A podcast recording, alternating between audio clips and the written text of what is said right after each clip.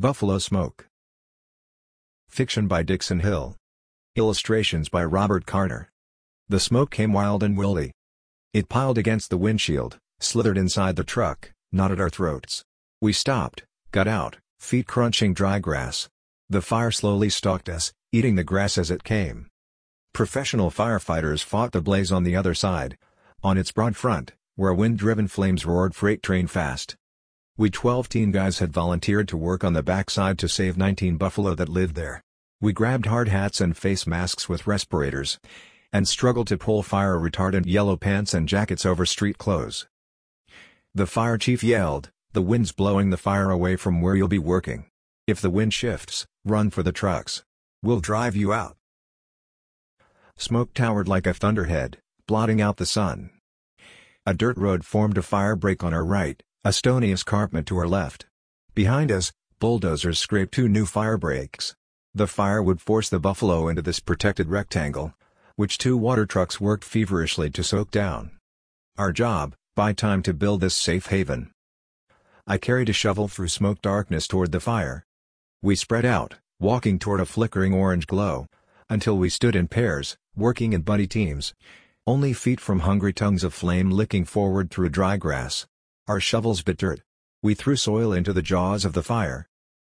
Digging, throwing dirt, back-breaking labor, pain in every muscle.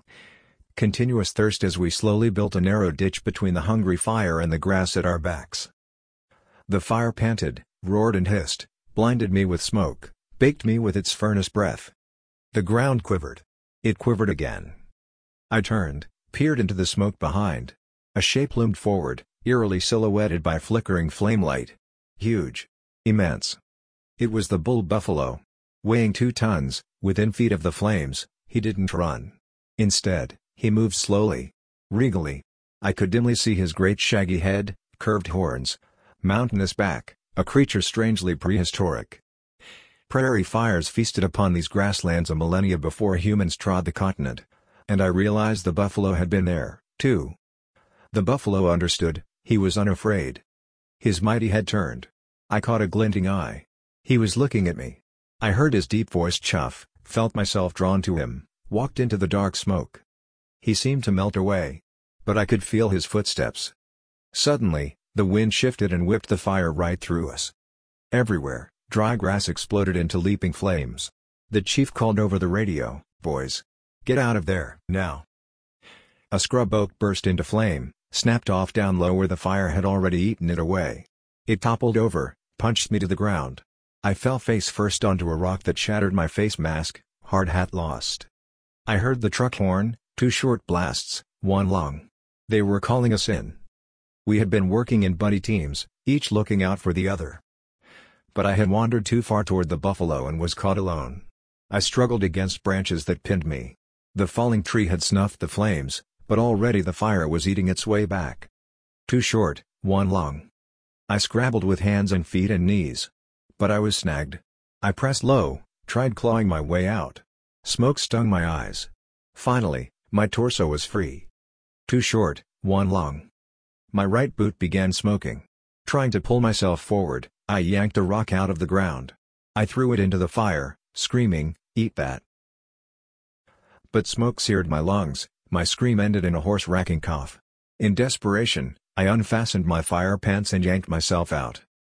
Now I wore only jeans between my boots and fire jacket, and had glass in my face. But I was free. I stood on rubbery legs, trying to get my bearings. Two short, one long. I ran toward the sound but couldn't see, kept falling on hot ground, had to reach the truck. Then I heard it. Three short horn blasts. The fire was too close to the truck, they had to leave. The engine roared to life. Three shorts. I ran in desperation. Three shorts. I couldn't scream, could hardly breathe, couldn't even see. Three shorts, three shorts, the sound fading as they drove away. Three shorts. I stumbled forward in despair, choking on smoke, legs threatening to give way. Something slapped my face. Dry, coarse, like a girl's ponytail. I stopped, squinted, was slapped again. It was a buffalo tail. I reached up. The tail disappeared. I saw flames.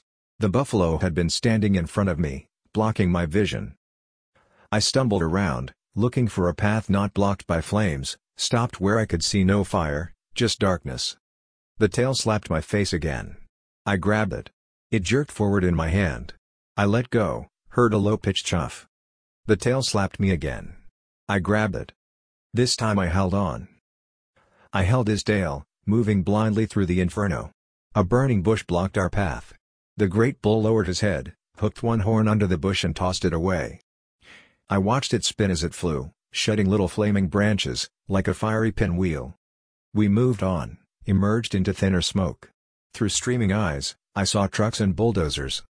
I heard a deep shuff beside me. I turned, saw his ancient shaggy face, ponderous hugeness, craggy horns, those ridiculously small eyes. I stepped toward him. He lowered his head, pawed the ground. Thanks were not welcome. I turned and made my way forward, feeling strangely owned, oddly free and impossibly connected. The others spotted me, ran toward me,